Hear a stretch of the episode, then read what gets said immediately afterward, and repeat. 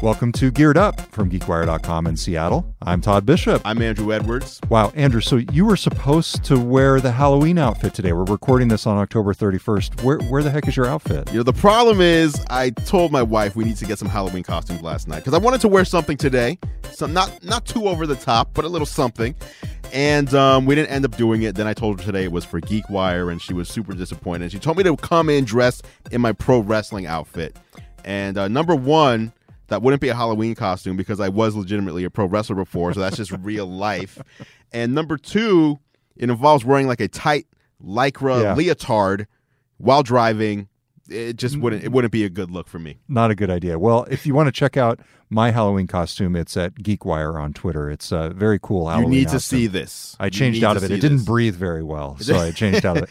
Hey, but my favorite one that I saw so far, there was actually a woman who dressed up as an Echo device, and her name was Alexa, so it was perfect. Oh, careful. Yeah. Oh, yeah. You just activated her. I did just activate her. All right. That's a good one. The best one I saw was a guy who has one leg, and he is dressed as Tigger, bouncing around. So the arms and legs are in the air, and he's bouncing around on his leg is the tail. Okay, so wow. So he's walking around on the tail. Wow. Very good. Very creative. Yes. All right, so we got a lot to talk about this week coming up on Geared Up. We have here in our midst a brand new Xbox One X. Yes, early. This is a review unit. We've been trying it out here in the GeekWire offices. We are limited based on the embargo timing of the reviews in terms of what we can talk about on the show today, but we're going to be diving into that. Let's tell people what an embargo means, just so they know what we're talking about. So when you agree to take a device on loan to review it, you also agree to a specific time when you can go public with your opinions on it. They don't control your opinions or anything like that, but they say, hey, so everybody who's reviewing this is on a level playing field. Please hold your reviews until this time and this date. Right. So that's what we're doing. All right, so we've also got the brand new Kindle Oasis, Andrew's least favorite e-reader here in our office. I think you read too much into my comments, okay? You read too much into it. So you've been using this one. I have one here as well that I've been using. You just think it's too expensive at $250. That's it. That really is it. And again, you know, we'll get more into that. Yeah. But it's a very expensive. It does one thing. It's a single-use device. That's right. All right. Don't forget, you can subscribe to Geared Up at geekwire.com/gearedup. You can also go to Gear Live on YouTube, which is Andrew's YouTube channel, to find out and get the behind-the-scenes videos. But I want to jump in with our first topic, Andrew. What is it? That is the iPhone 10. iPhone 10. So we're going to be talking about the Xbox One X later on. Mm-hmm. The iPhone 10. iPhone 10. Roman numeral 10. Roman numeral X 10. That's right. It's 10 on the iPhone, it's X on the Xbox. So let's talk about this. It is going to be released coming up this week. This Friday. Friday. November 3rd. That's right. I did my pre-order, as I know a lot of folks have out there, but you told me when you arrived here to record this podcast that I did it wrong. I ordered it through T-Mobile. Oh. And so you actually give folks some advice out there. How should you pre-order for next year, new device like the iPhone? Yeah. So there's a couple of tips and tricks that are good to know. Number one, if you're ordering from Apple, which most people do, the best thing to do is go into the Apple store and select the exact device that you're hoping to buy and then favorite that device. So basically you configure it and there's a heart. You can favorite it.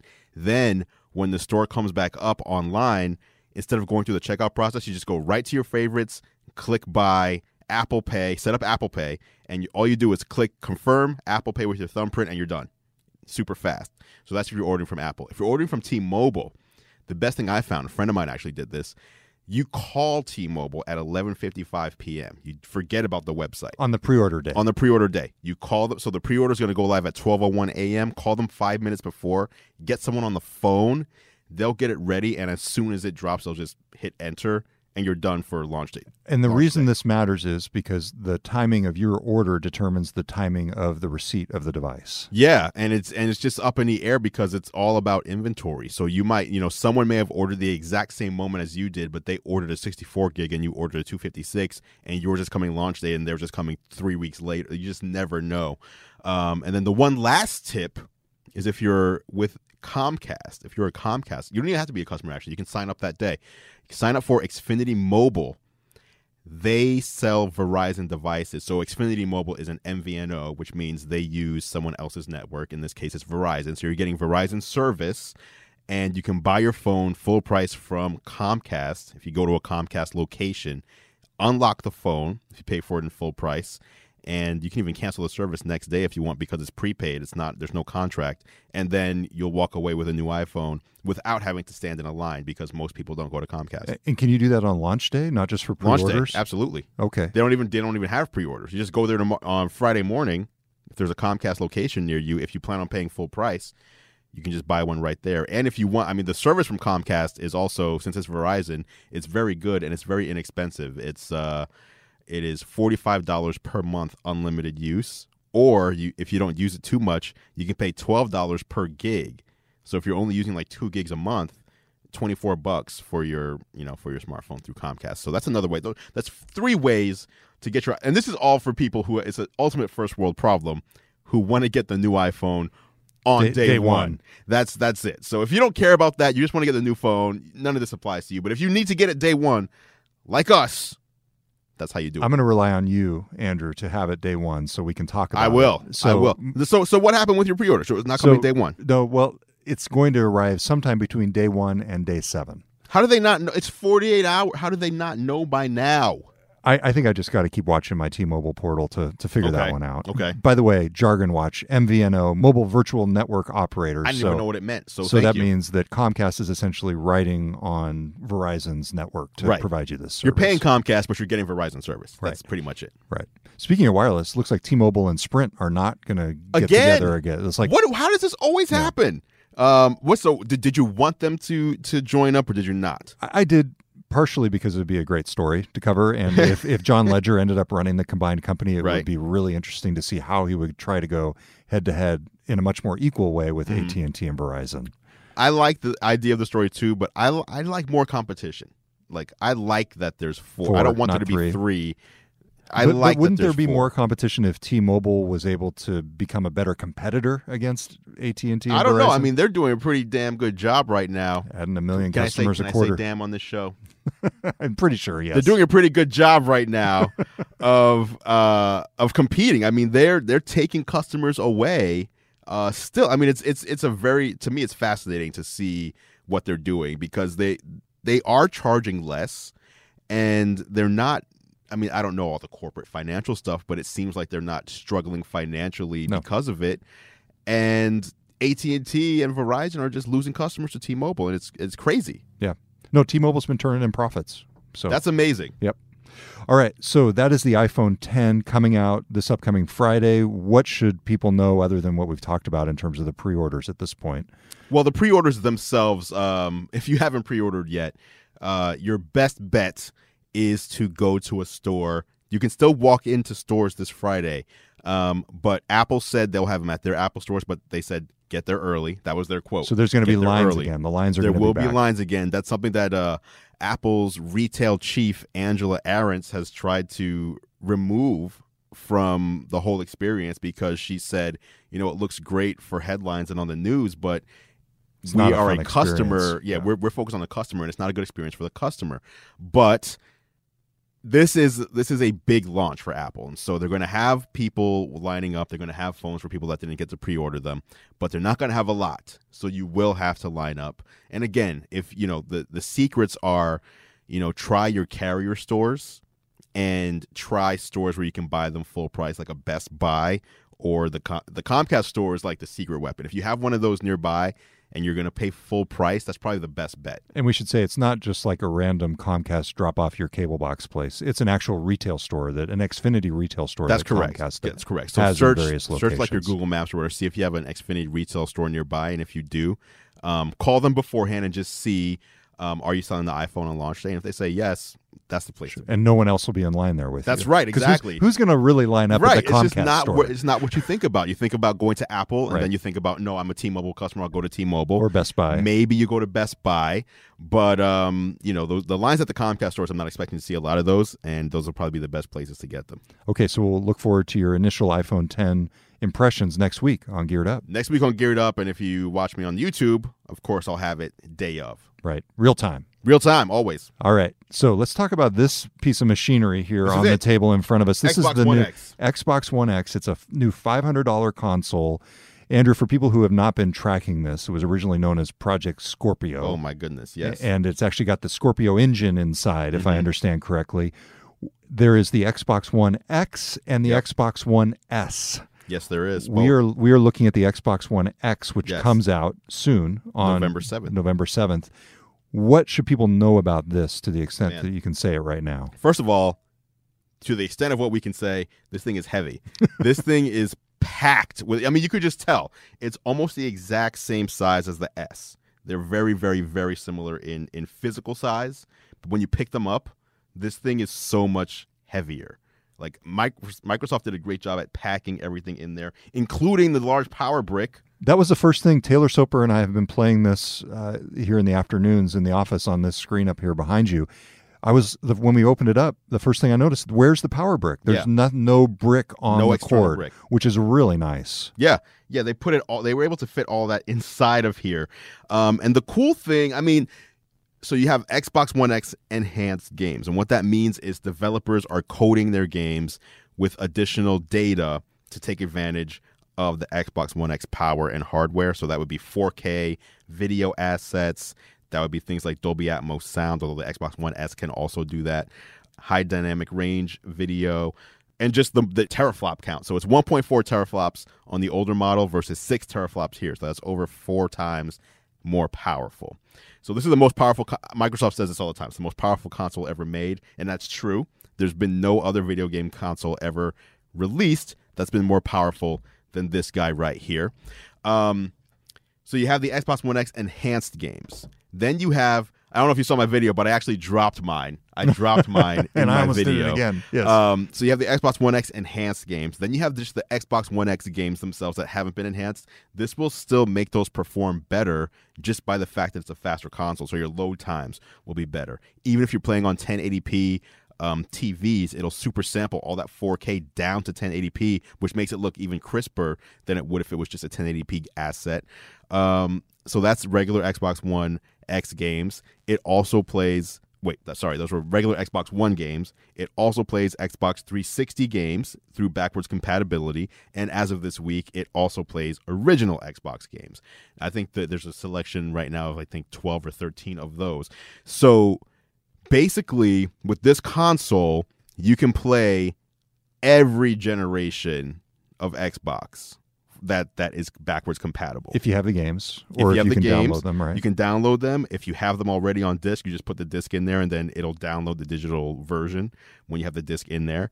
And there's no other Xbox. Even if you have the One S, which is a great value at $250, you won't get the Xbox One X enhanced, assets when you play on that. So this is really the console to own if you're into Xbox, most definitely, and if you're a gamer as well. The problem and the negative that Microsoft has to get over is the fact that they don't have many console exclusives.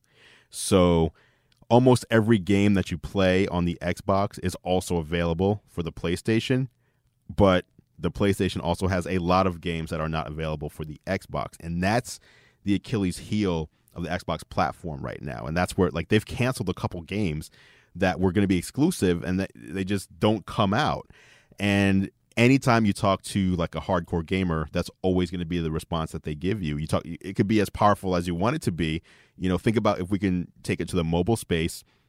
If Windows phones were the most powerful phones out there, but there were no apps, what's the use of buying one, right? So that's what Microsoft has to contend with now. That is not the situation here. There's a lot of great games for the Xbox and a lot of great games that were on the 360 that you can play here. So as you're looking at the holiday season, and this is just a preview probably of our holiday show, if you were looking at the Nintendo Switch, the Xbox One S, the PS4 Slim, know, the Xbox One X, and I realize it depends on what you like to do, what ecosystem you're in, but is there a clear favorite in your mind? The Switch, you love the Switch. Exactly. That's what I was going to say. If you had to pick one console, the thing with the Switch is that I can be on an airplane playing NBA 2K or Mario Odyssey or Legend of Zelda, which you just cannot do that with any of these other consoles. But on the flip side, if I'm at home, I don't want to play NBA 2K on my Switch in 1080p. I want to play it on my Xbox One X in 4K. So the answer is buy both. If I were to pick two, if I were picking two consoles, I would pick the Xbox One X and the Nintendo Switch. Yeah. And I would leave the PS4 out. That's just my personal preference. You'd be out $800 before you bought any games. Before you even bought a game. That is correct. 100% correct. Which wouldn't even get you an iPhone 10. Right. This is a very expensive time of year.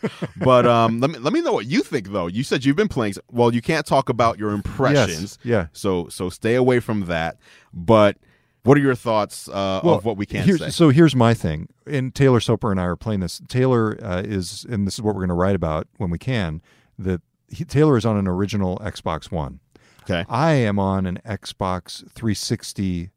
S, like a Slim, the Slim Xbox 360. Yeah. Now, here's my issue. My daughter loves to play Kinect Party. Yep. It is not available for the Xbox One. As I understand, last time I checked, it's never been updated. No. Okay. No, we were like, who would update that game? Right. So if I'm going to go to the Xbox One at home, the Xbox One X or the S, I'm going to have two consoles running. Well, I mean, the other option, I don't know how old your daughter is, because I remember... to tell her to get over it? No. Well, not get over it, but like there was an age where my son liked what he liked, and then there was an age where he liked what he liked, but if there was something better, he would gravitate. So there's other Kinect games that are Xbox One compatible that are similar to that probably that she could play. Probably. I spent a lot of time when the Xbox One originally came out going through this exercise looking for a game that could supplant Kinect Party. You couldn't find one. At the time, at least, I had a hard time finding an equivalent, because the beauty of Kinect Party is you turn it on and you walk out of the room and the kids just play it. Right. It literally, you do nothing. It's mini games. Mm-hmm. It's tons of fun. Right. At any rate, that's sort of where I am. I'm still on this console that's technically, the generation is more than a decade old, even though the console itself is not. Right, but I mean the platform is very old. So it's time. It's time for you to update your iPhone, which you're doing. Yes. It's also time for you to update your gaming. I mean, maybe you go Switch. I don't know. She would probably like that. Right. So, all right. So that is a quick look at the Xbox One X. We'll be able to talk a lot more about this on next week's show. We're going to have a lot to talk about next week. Yes, we will.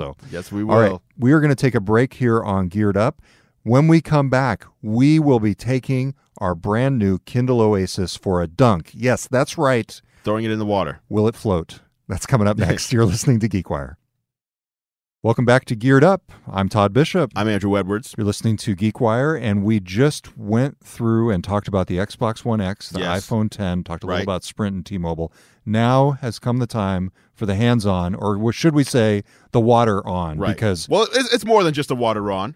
It's the hands-on. We have actually two Kindle Oases here. I believe that's Oasis. The plural. This is the new $250 high-end e-reader. Just came out today. From Amazon. Just dropped today from Amazon. And yes, $250. So without question, this is the best e-reader that Amazon has ever made, in my opinion. So it is the best. But I still think $250 is pretty insane for a single utility device like this. I don't know. You said you've been using it too. Have you taken it into the bathtub, taking a little bubble bath? I have not yet, although that is sort of the long-time dream, and that is one of the features. That is the long-time dream of the Kindle Oasis. One of the features of this is it is waterproof, and we're going to test that here in just a second. But it's a beautiful screen. I love the Paperwhite approach and for people who haven't followed this, the whole notion is the light comes up and over the screen and then down onto the letter. So it's not shining into your eyes, shining down onto the screen effectively within this little micro area here. And so the nice thing about that is you can read in the dark without really hurting your eyes. Right. Because it's pointing away from it. And it's the first waterproof Kindle. That's why we have water here. That's right. So I've got it here. First waterproof Kindle ever. And have you heard of the issues with the waterproofing? No, have you heard? Are there issues with the waterproof? There are issues. So the main issue is that it is truly waterproof, but droplets of water getting on the screen will be read as your finger, and it'll start turning pages and scrolling when you're like, I'm just trying to read. So it doesn't get damaged, but it's not usable when wet. Right. So it's like it's okay if you drop it, but it's not something you'd want to you don't want to be standing in the shower reading. Yeah. I will point out, before we do the dunking, as this says up here, this is my 7th Kindle. I think that might actually be something of an underestimation. Probably I've tested others. Right, I think so too, yeah. So, but I actually do have here with us. Where is this, Claire? I've got it right here. Claire is a wizard, by the way. Claire, our producer. Yes. She's the only one dressed up for Halloween. So I have here, check this out. This is an original Kindle. An original. The box? No. Show the box. Show the box, because people need to see. Do you have the box? So the new Kindles come in just a little thin cardboard box.